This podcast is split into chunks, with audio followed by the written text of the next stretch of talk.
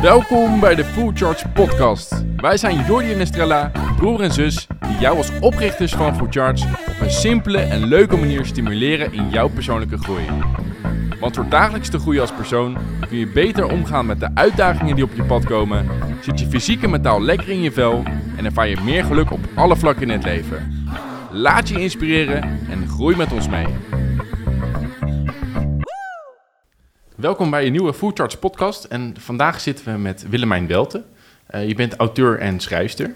En uh, als ik jou ga googlen, dan komt er één woord naar voren en dat is manifesteren. uh, we hebben het nog nooit echt over manifesteren gehad hè, in de podcast. Nee. nee. Dus misschien wel een goed begin is om uit te leggen wat manifesteren voor jou precies is. Oeh, nou manifesteren is voor mij de kunst om je dromen te realiseren. En eigenlijk om je leven samen met het universum te co-creëren. Dat is een beetje de praktische benadering van, uh, van manifesteren voor mij. Ja, en dat kun je doen in drie stappen, zeg ik altijd, als je, dat dan, als je daarmee aan de slag wilt. De eerste stap is, dan zet je een intentie. Dus wat wens jij? Uh, dat schrijf je op. En de tweede stap is dat je gaat voelen hoe het is als je wens al is uitgekomen. Dus hoe voelt dat? Hoe ziet dat eruit? Kun je een moodboard van maken? Kun je een meditatie op doen? Je kunt het bespreken, je kunt kijken naar anderen, je kunt je laten inspireren en kunt ook helemaal all in meegaan. En de derde stap is uh, actie zetten vanuit inspiratie. Want we kunnen natuurlijk allemaal enorm gaan zitten dromen en visualiseren en hopen dat er iets op je pad komt. Maar ik geloof wel dat je op dat moment, als je weet wat je wilt, ook de nodige stappen zetten moet misschien wel. Om, uh, om je dromen te kunnen realiseren. Ja. Ja, hoe ben je erbij gekomen bij dat manifesteren? Nou, ik heb een uh, Master Finance gedaan in een ver, verle ver verleden. Lijkt erop, hè? Het lijkt, nou ja, dus uiteindelijk ben je, manifesteer je alles. Ja, dus die heb ik toch ook gemanifesteerd. Ja. Dus dat vond ik dat is ook wel een mooi besef. Dat soms zeggen mensen, oh, is het dan heel anders? Maar dat is natuurlijk ook een intentie die ik gezet heb en, en iets dat uitgekomen is doordat je gedacht hebt, heel mijn studie lang, dit gaat mij gewoon lukken. En daar nooit aan getwijfeld heb. En... Um, en toen ben ik in een corporate wereld gaan werken. Ik stuurde daar grote marketing en sales teams aan. Ik had daar heel veel lol en plezier. Maar ik deed het wel lekker en ik deed het wel lekker op mijn eigen manier. Dus meer ademhalingsoefeningen. Een beetje zoals denk ik jullie ook jullie werkdagen inrichten. En daar was ik vrij toen uh, anders in. En een jonge vrouw in een managementteam vol met mannen. Hm. En op een dag uh, kreeg ik een bonus aangeboden als ik een bepaalde target zou halen. Van nou, als je dan die targets haalt, dan krijg je, ik geloof dat het om 30.000 euro ging. Echt veel geld, echt veel geld. En ik werd, in tegenstelling tot alle andere commerciële managers, zo boos. ik heb echt zo tegen die directeur bijna staan schreeuwen. Daar waren ze niet blij mee. En vonden ze ook heel onprofessioneel. Maar goed, ik was ook 6 en 27.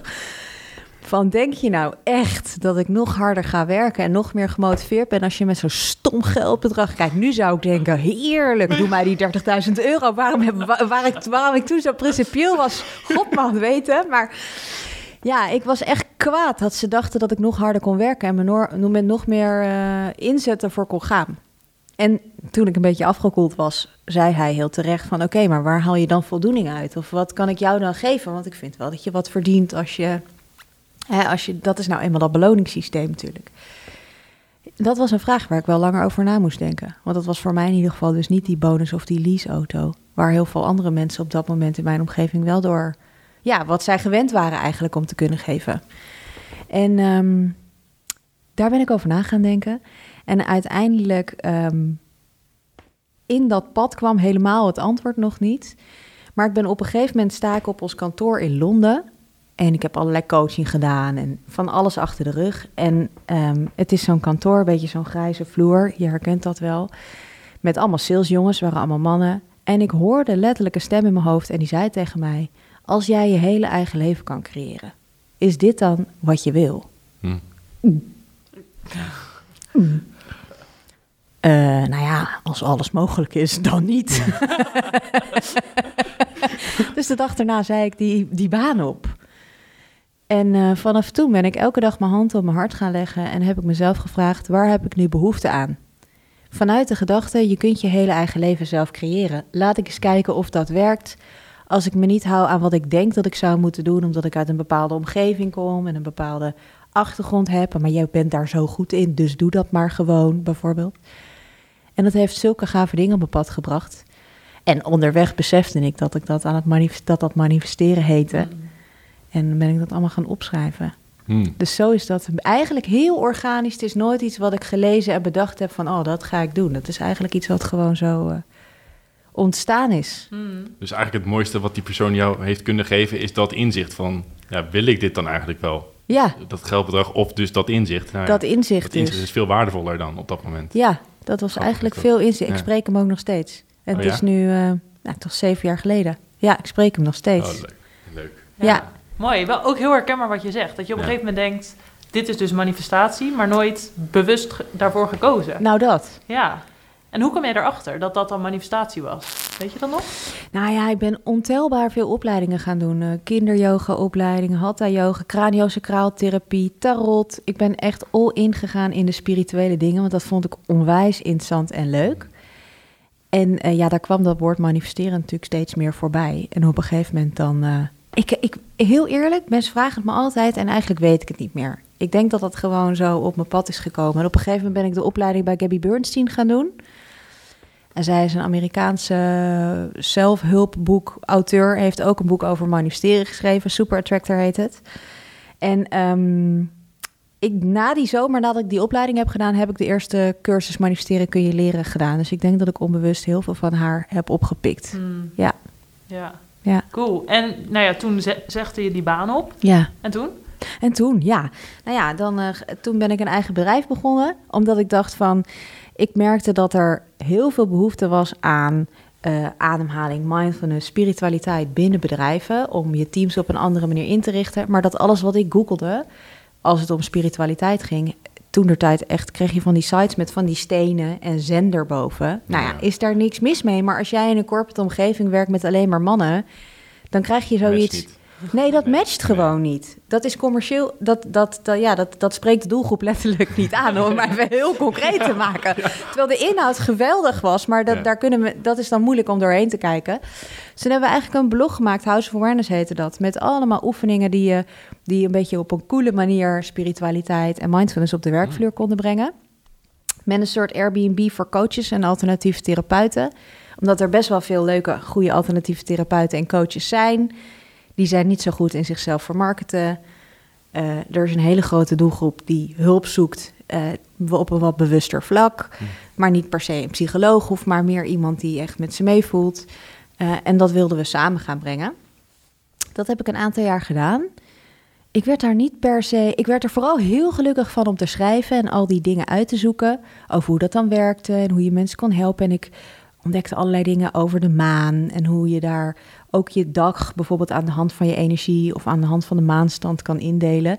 En als je daar eerst denk je, nou, wat een, is dat, werkt dat echt? En als je dat dus zeker als vrouw aan de hand van je cyclus gaat doen, dan ga je pas zien hoeveel effect dat heeft op je, op je dagen.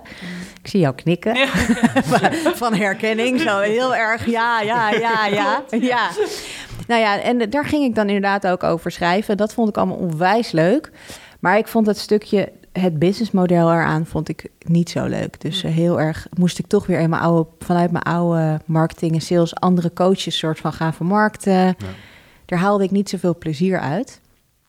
Maar ik deed dat, want ik was al zo dankbaar dat ik dacht, nou, ik mag gewoon schrijven over de dingen die ik leuk vind en dan gaan we hier ook nog geld mee verdienen. Maar ik maakte wel echt een compromis op wat ik echt wilde. Ehm, ik ben eh, ook op een gegeven moment in dat hele proces, naar hand op je hart, waar heb je behoefte aan? Wow, vroeger wilde ik heel graag een kinderthuis starten in Zuid-Amerika. Dro- Oh. En die was echt zo'n droom die ineens zo pats weer binnen. Ja, echt een beetje zoals die bij jullie nu binnenkwam, Ja. kwam die bij mij ook binnen. Oh, oké, eh, Oké, ja. kinderthuis, eh, oké. en ehm, toen dacht ik, ja, wat is dan de eerste stap die je kan zetten? Want ik geloof heel erg dat als je iets wil manifesteren, wat heel groot is, dat je altijd kijkt naar de eerste stap.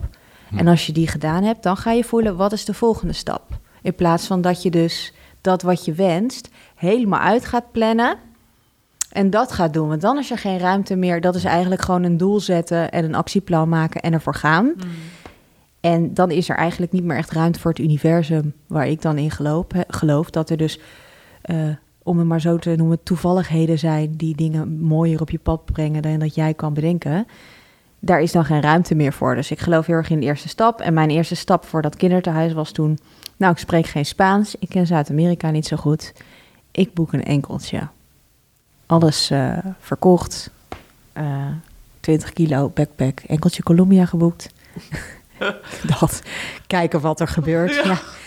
En ik was ook, dat, ja, mensen zeggen dan jeetje wel een stap of zo, maar voor mij voelde dat echt zo als heel logisch. Ik denk dat ik toen eh, 31 was, dus het was ook wel echt veel de vraag van, maar je wilt toch zo graag kindjes en een relatie en hoe doe je dat?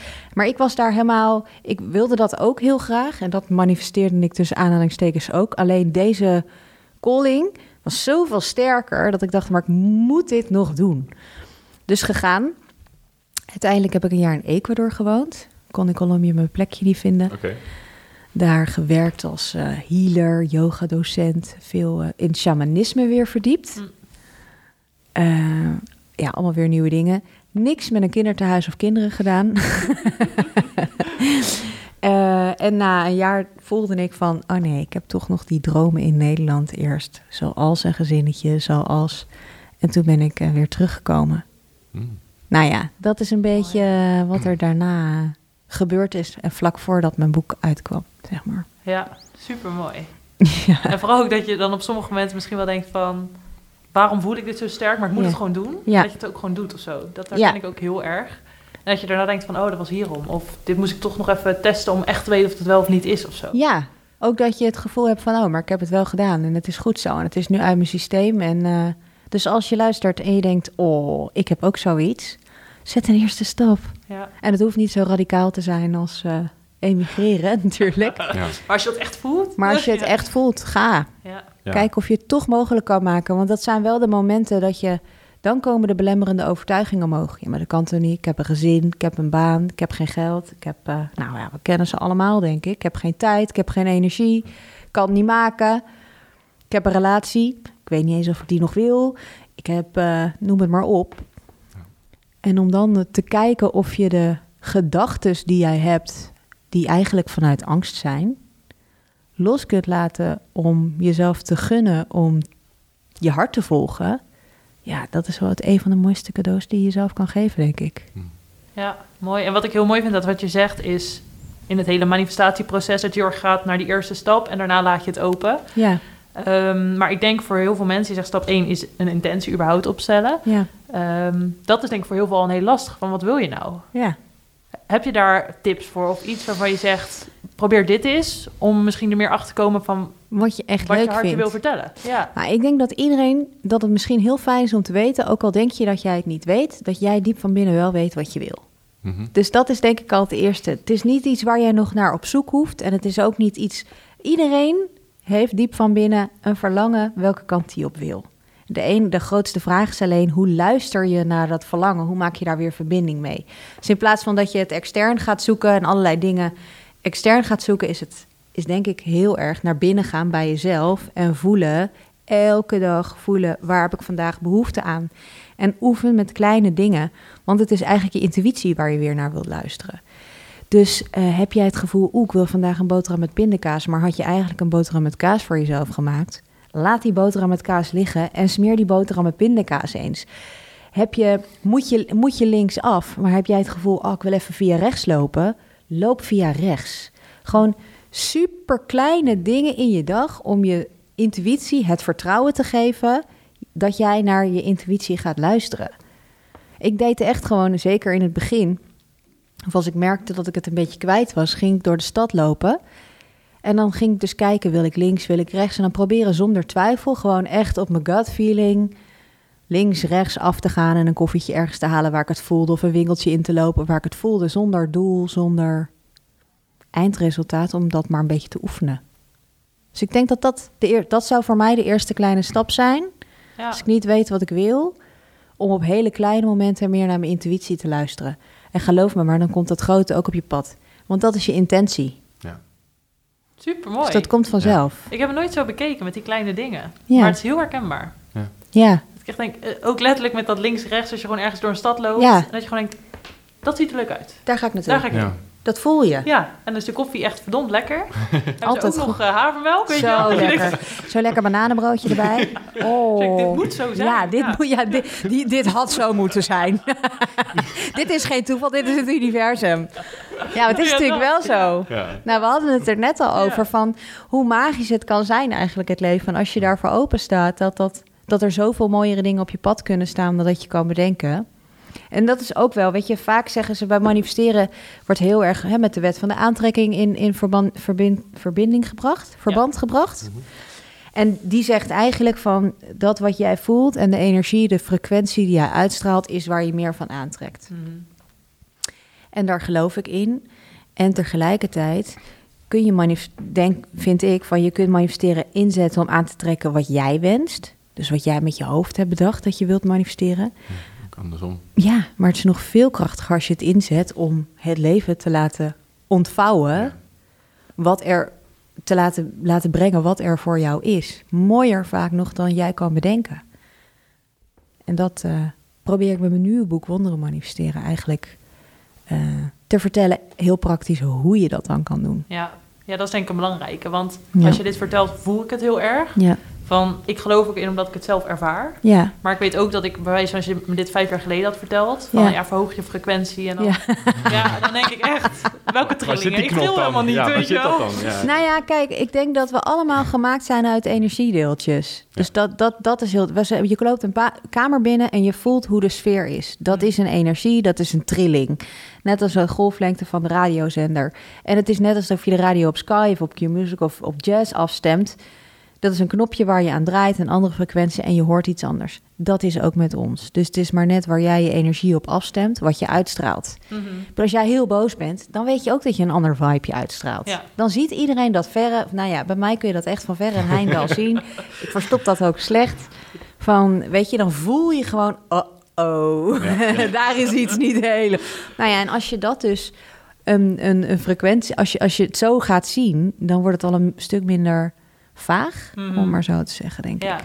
ja, en ik denk ook jezelf er bewust van worden. Dus opmerken dat je je anders voelt. Ja. En ook kijken hoe je dan misschien anders op dingen reageert. Of Ja, minder voor iets open staat. Of, Ja. eh, ja. Nou, en dat is ook waar ik echt zo mee begin in dat boek van... oké, waar begin je dan? Want dat vroeg je ook van, oké, maar hoe dan?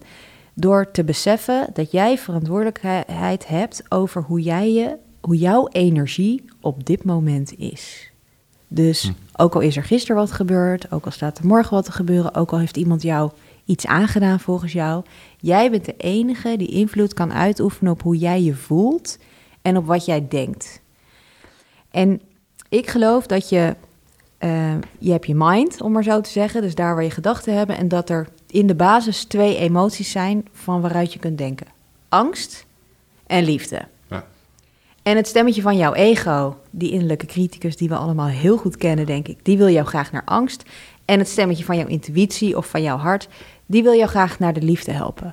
Dus je daar al heel bewust van zijn weer van oké, welke stem is er vandaag tegen mij aan het praten en naar welke wil ik luisteren, Mhm.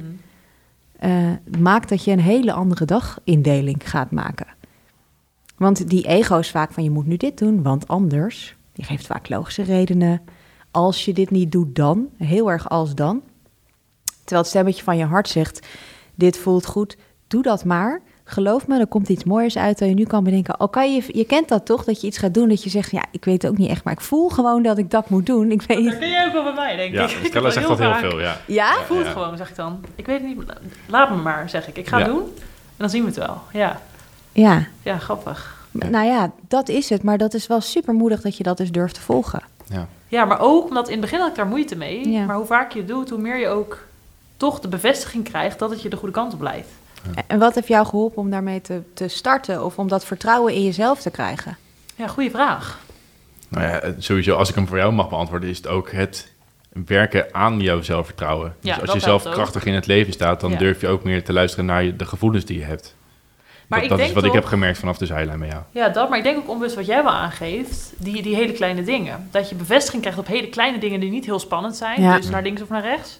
Ja, Eh, en dat je denkt, dat dat je dan ineens iets tegenkomt. Dat je denkt, nou, oké, hierom Ja. dus naar links. ja, En daardoor ga je er steeds meer op vertrouwen. En krijg je ook het idee van, nou, en als ik het nu eens bij een grotere keuze doe, wat gebeurt er dan? ja, je durft wat meer. Ja.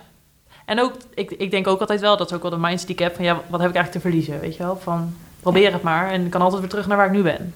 Ja, Dus dat helpt dan ook wel. ja, de slechtste uitkomst in de situatie waar je nu in zit natuurlijk.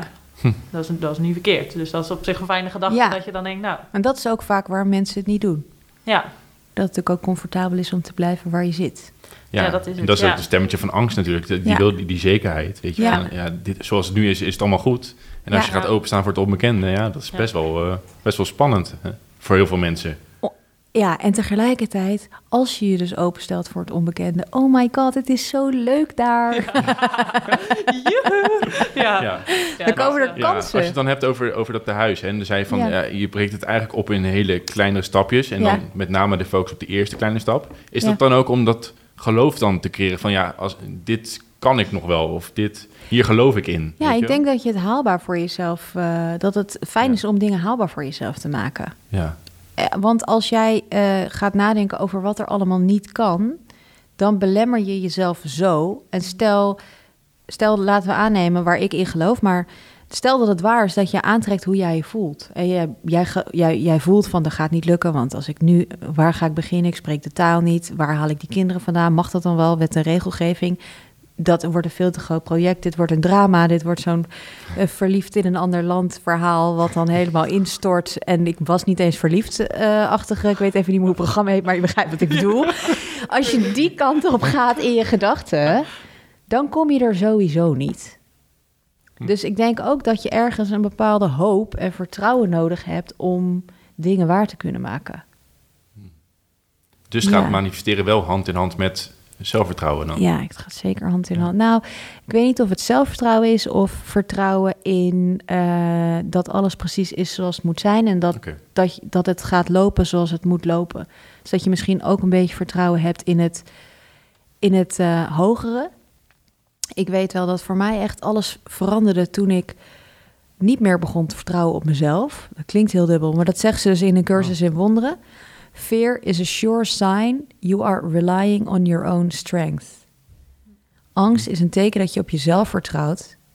Want dat betekent dat jij de controle in jouw hoofd met het kleine stukje wat jij kan behelzen, dat jij denkt dat jij dat beter weet dan de hogere intelligentie, die dus zorgt dat jij van een eitje en een zaadje een supermooi mens bent geworden en dat alles precies in de wereld groeit en bloeit zoals het zou moeten zijn.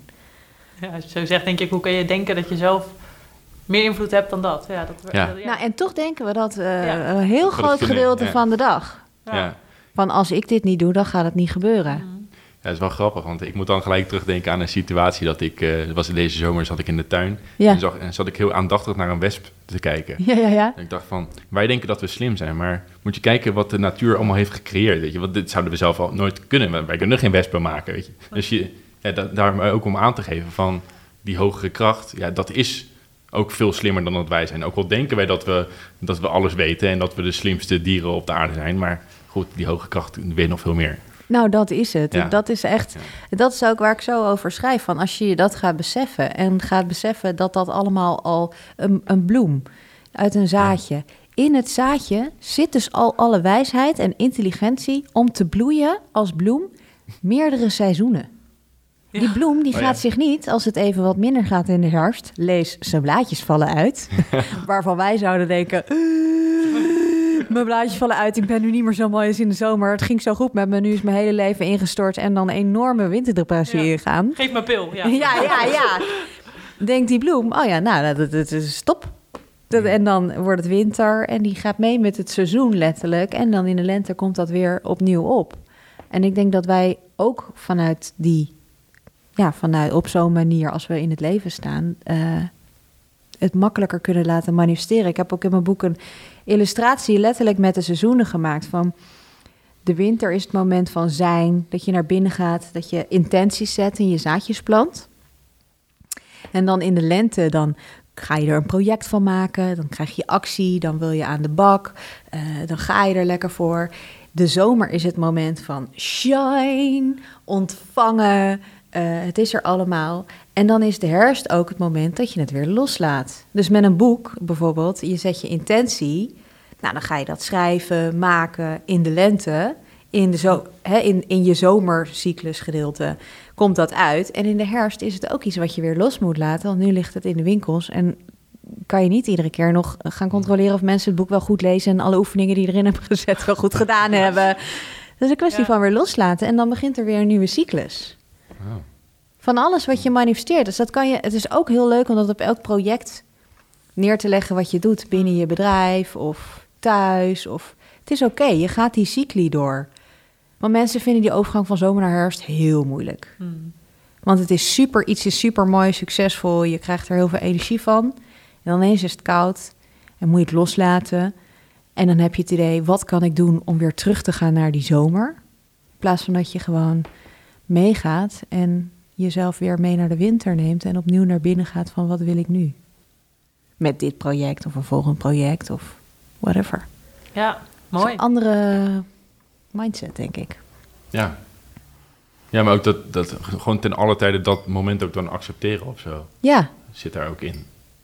Ja. Ja. En ook dat eh, go with the flow idee. Ja, met de seizoenen dan. Maar ja. ja, dat is wel ook herkenbaar. En dat, dat weten de mensen ook wel. Van ja, in de winter voel je soms ook wel vaak wat minder dan in de zomer. Ja, je bent ook minder naar buiten gericht Ja. dan in de winter. In de winter heb je Ja. minder zin om de hele tijd met mensen te zijn. Dat is, dat is ook een, heeft een reden voor, want dan wil je graag naar binnen. Ja, het is er niet voor niks. Nee, Nee. ik heb in Ecuador gewoond, Equator, eh, dus dat is eh, niet echt seizoen, hè? En ik dacht dat ik dat heel lekker zou vinden. Dat is echt niet zo chill als dat je Nee. denkt. Het is heel grappig hoe fijn het eigenlijk is dat er seizoenen zijn. Hmm. Wat het je brengt. Ja, dat zei ik laatst ook tegen jou volgens mij. Ik had ook altijd het beeld van ik wil echt ergens waar het gewoon altijd warm is. Ja, Maar nu, omdat we ook in Nederland een lange warme periode hebben gehad, Ja. denk ik echt, ik ben helemaal klaar met die. Wat een gezeik, ja. Ja, en dan zijn we een week verder en dan wat denk je, waar is de fris, zon? Ja. Ja, dat dan weer wel. Nee, maar het is, het is Ja, ja. inderdaad echt lekker gewoon. Ja. Ja. ja, grappig hè? mooi om dat te zien. Ja. nee, dus dat is zo interessant. Ik denk als je kijkt naar manifestatie, dat heel veel mensen ook zoiets hebben van, ehm, wat als het dan toch niet lukt of zo. Mhm. Ik ga een richting op, want dat voel ik. Mhm. En dan krijg je een keiharde klap dat het het niet is of zo. Ja, Heb je dat zelf wel eens gehad? Zeker. Ik denk dat we dat allemaal wel herkennen. Ehm, kijk, ik geloof heel erg dat alles precies is zoals het moet zijn. Dus als er eh, als iets niet uitkomt zoals dat jij denkt dat het uit zou moeten komen, want dat is het dan alweer. Je bent weer op je eigen uitkomst aan het vertrouwen. Iets wat jij denkt de- hoe het zou moeten zijn en dat dat het beste is voor jou en de mensen om je heen. Dat er g- 9 van de 10 keer iets is wat beter is dan jij kan bedenken en wat jij tegen zit te houden, omdat je alleen maar blijft focussen op datgene wat misgaat. Dus het is vaak juist een kans om te kijken van, hé, hey, wacht even, er is iets mooiers voor mij, iets wat beter bij mij past dan dit. Hoe kan ik me daarvoor openstellen? En ehm, wat ik heel erg ook, dat is ook weer dat verschil, kijk je vanuit angst naar de situatie van, hé, hey, dit gaat me niet lukken. Of kijk je vanuit liefde van, hé, hey, wacht even, ik heb er vertrouwen in die hogere intelligentie. Dus die probeert mij nu iets te vertellen en iets op mijn pad te brengen, beter dan ik nu kan bedenken. En de makkelijkste manier, nou makkelijk wil ik niet zeggen, maar de meest, wat ik gemerkt heb, meest effectieve manier is om eigenlijk die switch te maken tussen die twee manieren van naar de wereld kijken, is vergeving. En dat klinkt een beetje gek, maar vaak als je ergens als er iets niet gelukt is, dan ga je jezelf of een ander of een situatie of een omgeving ergens de schuld van geven. Dan zit je in schuld. Nou, we weten allemaal hoe het is om je schuldig te voelen. Dan krijg je een rotgevoel van in je buik. Je voelt je niet lekker. Op de schaal van frequenties, als we het dan toch over die frequenties hebben, Nee. is, ja, is dat de allerlaagste die er is. Samen met depressie, machteloosheid. Schuldgevoel is echt het ergste wat je kan hebben. Dat betekent ook als jij de schuld aan een ander geeft of iets wat buiten jou ligt, dus jij hebt niet het schuldgevoel op jezelf, maar op een ander, heb jij dat gevoel in je lijf dat de ander schuld heeft. Dus die schuld zit in jouw lijf, niet in het lijf van die ander, niet in het lijf van die situatie, maar jij voelt dat.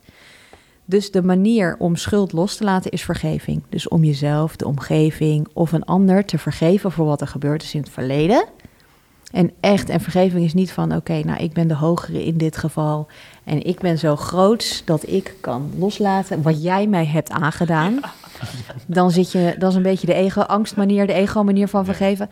Maar is echt kunnen zien van, hé, hey, die ander heeft ook uit angst gehandeld. Of het universum heeft me alleen maar willen brengen waar ik nu was. Waardoor je dus echt weer vanuit liefde naar die situatie kan kijken.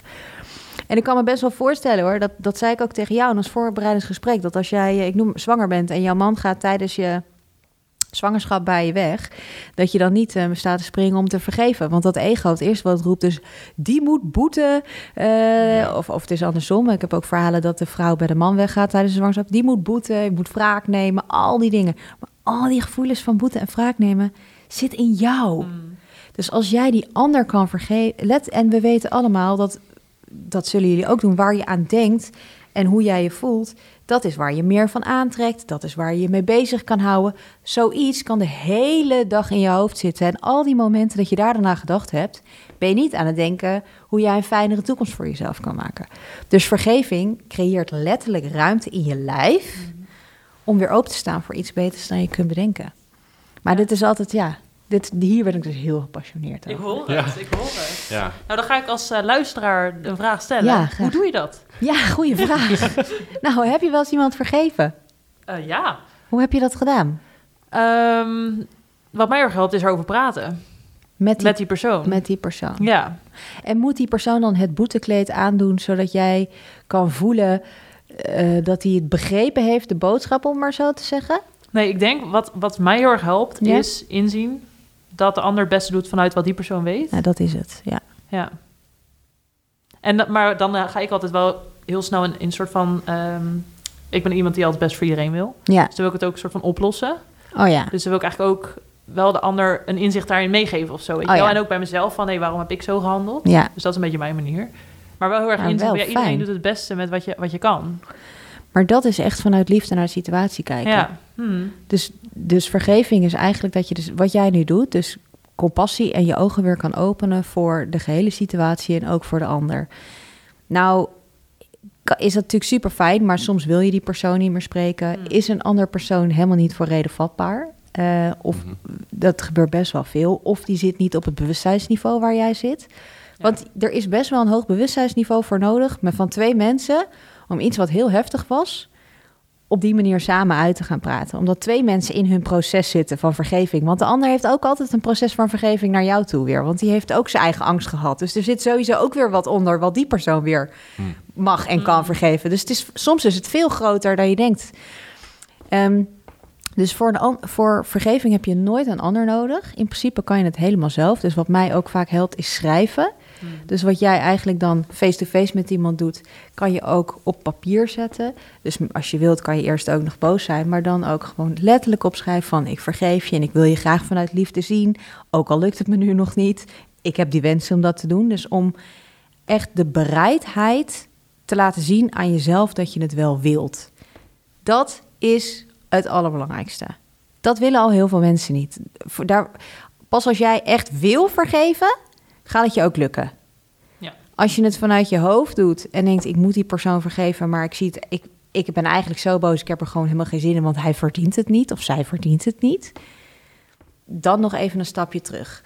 En wat ik in mijn nieuwe boek gemaakt heb, is een soort super concreet stappenplan met, oké, eh, dan begin je met opschrijven van wie wil ik vergeven.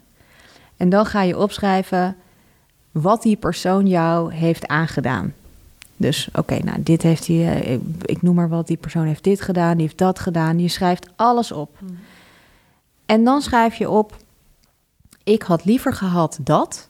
En dan schrijf je op wat je liever had gehad dat die persoon wil doen, eh, had gedaan. Dus bijvoorbeeld iemand is, ik kan heel tijd alleen maar dat vreemdgaan voorbeeld bedenken. Kan iemand mij een ander voorbeeld alsjeblieft geven? Je baas heeft je ontslagen en dat vind je enorm onterecht. Ja. Ik had liever gehad dat ik nog steeds in mijn baan zat. Ik had liever gehad dat mijn baas had gezien hoe hard ik gewerkt heb. Ik had liever ge- gehad dat mijn baas had gezien. Mijn baas klinkt ook weer zo heftig, hè? Maar goed, oké. Dat mijn leidinggevende of dat mijn werkomgeving had gezien dat ik me echt inzette voor het bedrijf.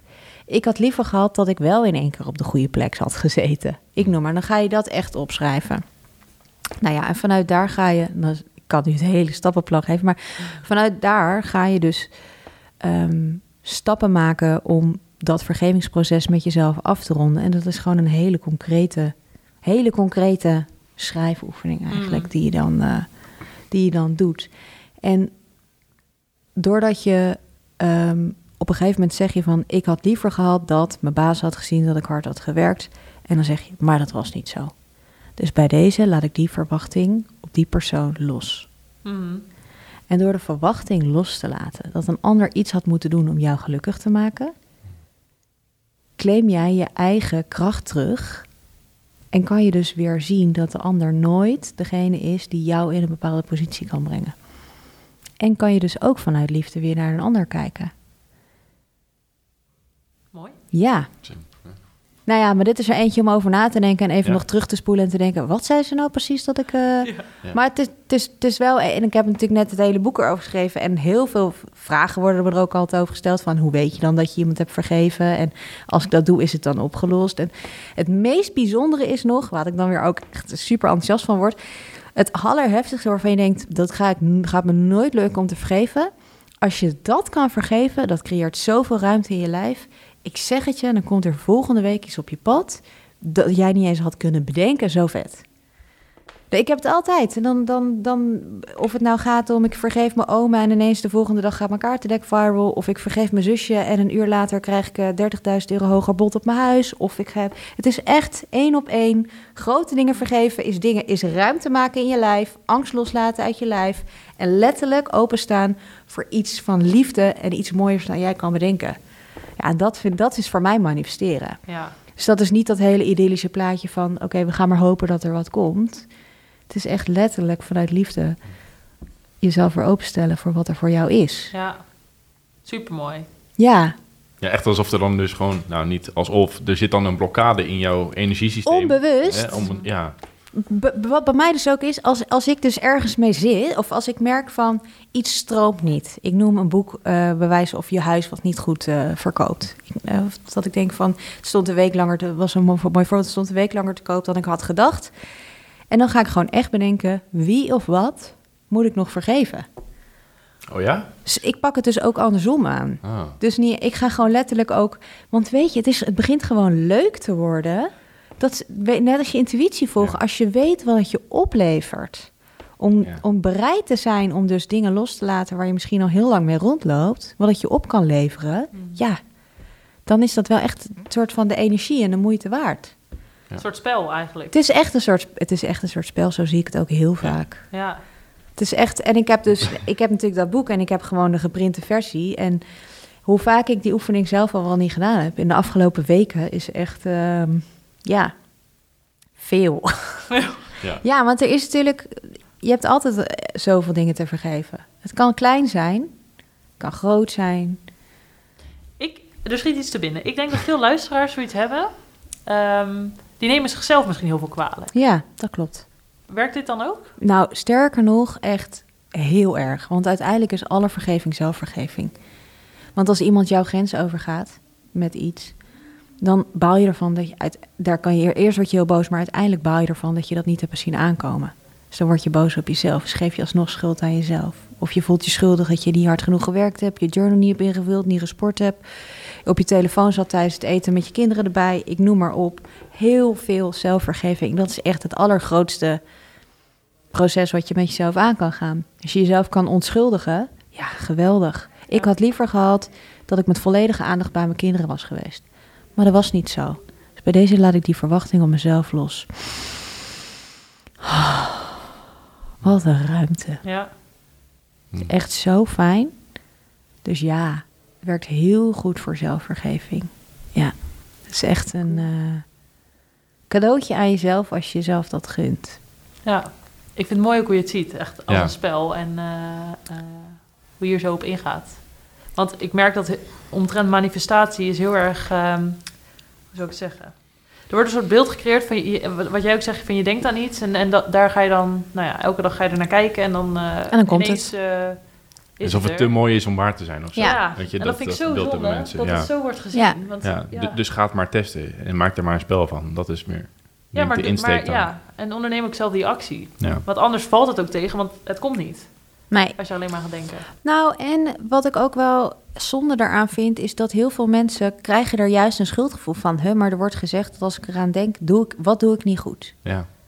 Ik, ik, moet, ik moet nog harder werken. Dus dat gebeurt juist heel vaak, dat mensen zoveel actie gaan ondernemen, dat het vanuit een soort controle en verkramping is, waardoor er dus helemaal geen ruimte meer is om open te staan voor iets mooiers. En ze zitten zo vast dan in het schuldgevoel dat ze het niet goed gedaan hebben, dat ze harder moeten werken. Ik krijg echt DM's van mensen die vragen: Ik heb mijn dagboek, ik heb een manifestatiedagboek. En daar kunnen mensen dan hun intenties in opschrijven. Van, ik heb, eh, ja, ik heb iets eh, verkeerd verwoord, maar ik ben toen Typex gaan kopen en ik heb het uitgetypext, ik heb het wel aangepast. Denk je dat het nu nog steeds oké is? Oh. Er zit ook, zit ook een stuk onzekerheid in dat ze het niet goed doen. Dus dan, gaan ze, dan komt er een stuk schuld naar jezelf. Je doet het altijd goed. Het is oké. Je had liever gehad dat je het in één keer had gedaan. Was niet zo. Bij deze laat je die verwachting op jezelf los. Ah, fijn. Ja, Het mag, weet je wel, dat, dat is ook wat ik heel graag wil zeggen. Van je doet het goed. Het is oké. Je hebt het niet fout gedaan. Je kan het helemaal niet fout doen. Het moest zo zijn. ja, ja, maar dat is het ook. Hetgeen Ja. wat je hebt opgeschreven zal vast een reden voor zijn. Ja, het is helemaal goed. Ja, En eh, nu heb je dat inzicht en daar heb je van geleerd. En nu ben je weer klaar voor de volgende stap. Is toch geweldig? Goed gedaan. ja, Een totaal andere manier van naar de situatie kijken. ja, dat is het. Ja. Ja. En als je kijkt, hè, we hebben het over frequentie en een lekkere energie zitten, Ja. waardoor er bepaalde dingen ook op je pad komen. ja. Zijn er dingen die jij dagelijks of met regelmaat doet om ervoor te zorgen dat je in die lekkere energie zit? Ja. Hier ga je ook van aan. Nee, tuurlijk. Ja, maar ik denk dat jij er ook van aangaat. Dat is Ja. natuurlijk helemaal jullie ding. Ja. Jullie zitten hierop om, om, om, om, om... Hoe kan je jezelf opladen gedurende de dag? En Precies. voor mij is die ochtend heel belangrijk. Ik geloof heel erg dat de eerste uur hoe jij je dag besteedt... heeft gewoon invloed op, op hoe je de rest... Volgens mij zeggen jullie dat ook. Heeft Mhm, invloed ja. op hoe je de rest van de dag voelt. Dus voor mij is dat wakker worden, hand op mijn hart en voelen waar heb ik behoefte aan. Dat kort opschrijven. Echt in een paar regeltjes. Post ik vaak op Instagram, dus een klein wensje voor de dag. En dan ga ik een cursus in wonderen luisteren. Dus dat is een groot, dik, blauw boek met allerlei hele mooie lessen erin. eh, die mij heel veel eh, inspiratie geven eigenlijk elke ochtend om vanuit liefde naar de wereld te kijken. En dan ga ik journalen. Schrijf ik in mijn eigen dagboek eh, mijn intenties voor de dag op. Mediteren en een gezond ontbijtje. En dan eh, is mijn dag begonnen. En gedurende de dag denk ik dat eh, vooral sporten, omgeven met leuke mensen. Ik trek kaartjes. Eh, ik doe dingen eens een keertje anders dan dat ik dacht dat het moest. Om mezelf gewoon, eh, om ook gewoon plezier te hebben in dingen. Dus probeer, probeer mezelf vooral ook makkelijk te maken gedurende de dag. Als ik ergens op vastloop, dat ik niet ga forceren, maar ehm, dat ik kijk hoe ik het leuker kan maken. Hoe kan ik dit 5% leuker maken? Want soms zijn er gewoon dingen die afgemaakt moeten worden. En soms dan denk ik, oké, ik laat het helemaal los. Ik ga nu wandelen. Ik zie het wel en ik doe het morgen en dat komt helemaal goed. En soms weet ik, nee, nee, dit is echt mijn eigen weerstand. Hoe kan ik dit 5% leuker maken door een kaars aan te steken, een muziekje aan te zetten, eh, eerst een dansje te doen, eh, om dan toch datgene op te pakken waar je een beetje tegenop ziet. Ja. Ja.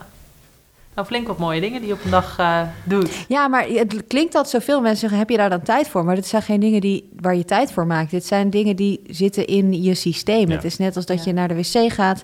Daar heb je ook tijd voor. Of dat je een glas water haalt, heb je ook tijd voor. Al zijn er ook mensen die dat gewoon vergeten, omdat ze zo eh, gefocust zijn. Wat ook wel eens lekker is trouwens.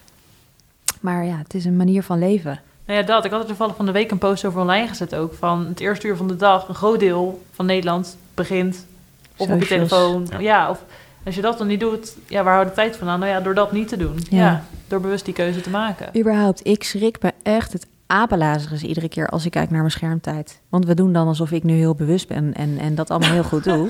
Wat ook wel echt zo is hoor. Ik ben hartstikke trots en ik doe het Ja. daar eh, tussen aanhalingstekens echt supergoed. Maar wat kan ik nog van mezelf schrikken zeg? Hm. Ja. Zoveel op die schermen. Natuurlijk, het is mijn werk. Ja. Leuk excuus. Ja, ja. Ja, tuurlijk wil. Weet je wel? En het, en het bizarre is nog, dan heb ik ook dagen veel voor mijn gevoel te weinig gepost of te weinig. En maar wel die schermtijd. Dan denk ik, ja, dan kan dat hele verhaal van het is mijn werk kan ook niet. Wil. Ja. Ja, dan blijkt dus gewoon mens te zijn. Echt zo Ja. relaxed. Ja. Maar wel eentje die erop kan lachen. En Ja, ik denk dat dat het belangrijkste is. Ja, dan, maak, ja, dan is het ook niet Nee, ik erg. word niet Ja. boos op mezelf. Nee, en ik denk dat precies. dat dan weer is, want dan ga je jezelf dus weer schuld geven. En dan Ja. verlaag je dus die frequentie. En dan maak je het eigenlijk alleen maar erger. Het is oké. Lach erom. Je bent niet perfect. Was fijn. Ik had liever gehad dat ik wel perfect was. Was niet zo. Bij deze laat ik die verwachting op mezelf los. Ja, nou, was het ook niet leuk geweest hoor, denk ik. Nee, maar ik leef. Ik heb wel lang zo vanuit die perfectie, denk ik, eh, geleefd. Ja. Ik ben wel iemand die dingen graag goed doet. En met mijn hele hart doet en all in wil gaan. En ik was wel streng naar mezelf, dat was dingen. En nog steeds. Ben net verhuisd en dan kan ik echt... Oh, dat vind ik dan zo irritant dat niet elk kastje perfect is ingericht al. En daar heb ik dan gewoon nog geen tijd voor gemaakt. Niet eens tijd, ja, nou, ook voor mijn gevoel niet voor gehad. Maar ik heb het dus ook niet gemaakt. En toch, jongens, zitten de hele dag, denk ik, had je al moeten doen. Dat had je al moeten doen. dat is toch zo, ja. Dan blij komt dat toch ook weer op, om de hoek kijken. Ja, ja. Ja, Ja. Hoort erbij, denk ik. Ja, tuurlijk. Ja, dat Als is, je maar weet hoe je ermee om kan gaan, dat maakt het leven wel makkelijker en leuker, denk Ja. ik. dat is het echt. Zo erom lachen en gewoon... Ja, want Ja. En Tuurlijk. daar, daar, daar ook bewust van zijn, hè, van wat zeg je dan ook allemaal tegen jezelf. En om dat dan op te merken, dat, dat is zo, vind ik, dat vind ik een spel. Weet Ja. je wel, van, dat is het. mij nou, waar- waarom denk ik dit? Welk stemmetje, ja. welk stemmetje is dat nou? Die ego Ja. of is dat nou mijn hart? Wie vertelt dit mij nou? Ja, ja. En dat komt ook weer terug bij die eerste vraag die je stelde van... Hè, overkomt jou dan... Hè, is alles dan goed of overkomt jou dan nooit Ja. wat? Nou, eh, gewoon denk precies hetzelfde als ieder ander mens. Het is alleen gewoon net hoe je er... Jij kan kiezen hoe je ergens mee omgaat. Ja, Ook met eh, dingen die moi zijn. mooi. Wij sluiten de podcast altijd af met twee vragen. Dat willen Ja. we ook bij jou doen. Ja, Eh Food Chart staat heel erg voor dagelijkse keuzes ook maken. Zoals Ja. je net ook benoemde, een aantal voorbeelden. Wat is nou iets waarvan je zegt, daar ben ik echt super trots op? Wat je dagelijks of vaak doet? Wat een goede vraag. Waar ben ik super trots op? Zo, dit is confronterend, hè? Mhm. Ik ben super trots, denk ik, op ehm, toch wel echt de intentie waarmee ik elke dag mijn dag begin. Dat ik echt, echt open sta om alles en iedereen, wat er ook gespeeld, speelt of heeft gespeeld, weer met een frisse blik te bekijken. En ook echt de moed heb om de liefde in iemand te zien als ik het gevoel heb dat iemand anders mij pijn heeft gedaan. Ja, Super mooi. ja, ik denk dat ik daar wel heel erg trots op ben, dat ik dat eh, kan. Ja, Mooi. Ja. Ja. En dan de volgende vraag is, wat is iets wat je dagelijks of vaak doet waar je minder trots op bent? Nou, waar ik niet zo trots op ben, denk ik, is ehm, Schermtijd. schermtijd. ja, ik denk dat ik niet trots ben op mijn schermtijd, inderdaad. Mm. Toch, dat, ik, dat is eigenlijk wel een van de dingen waar ik inderdaad wat minder trots op ben. En ook dat ik, eh, dat ik zelf ook gewoon mijn tijd nodig heb.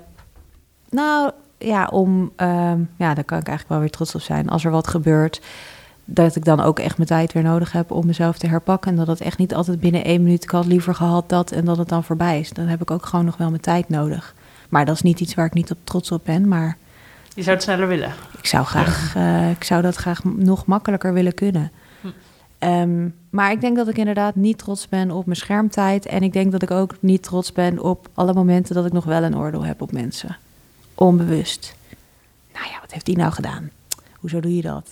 Is dat echt nodig? Gewoon die hele... Terwijl ik echt vrij oordeelloos eh, door het leven ga. En ik eigenlijk het meest trots ben op hoe oordeelloos ik door het leven ging. Dat was eigenlijk mijn punt ernet. Ja. Dus het is ook, ik ben ook het minst trots op de momenten dat ik wel dat oordeel heb op mensen.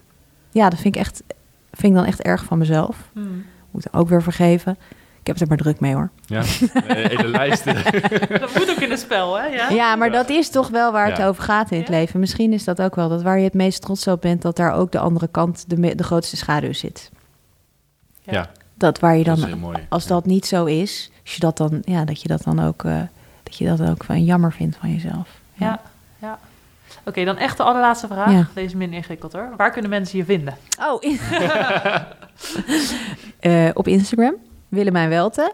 En op willemijnwelte.com en op bol.com en in de boekhandel. Ja. En eh, als het goed is kun je me overal vinden. En mijn boeken bestellen, manifesteren kun je leren. En het dag, manifestatiedagboek.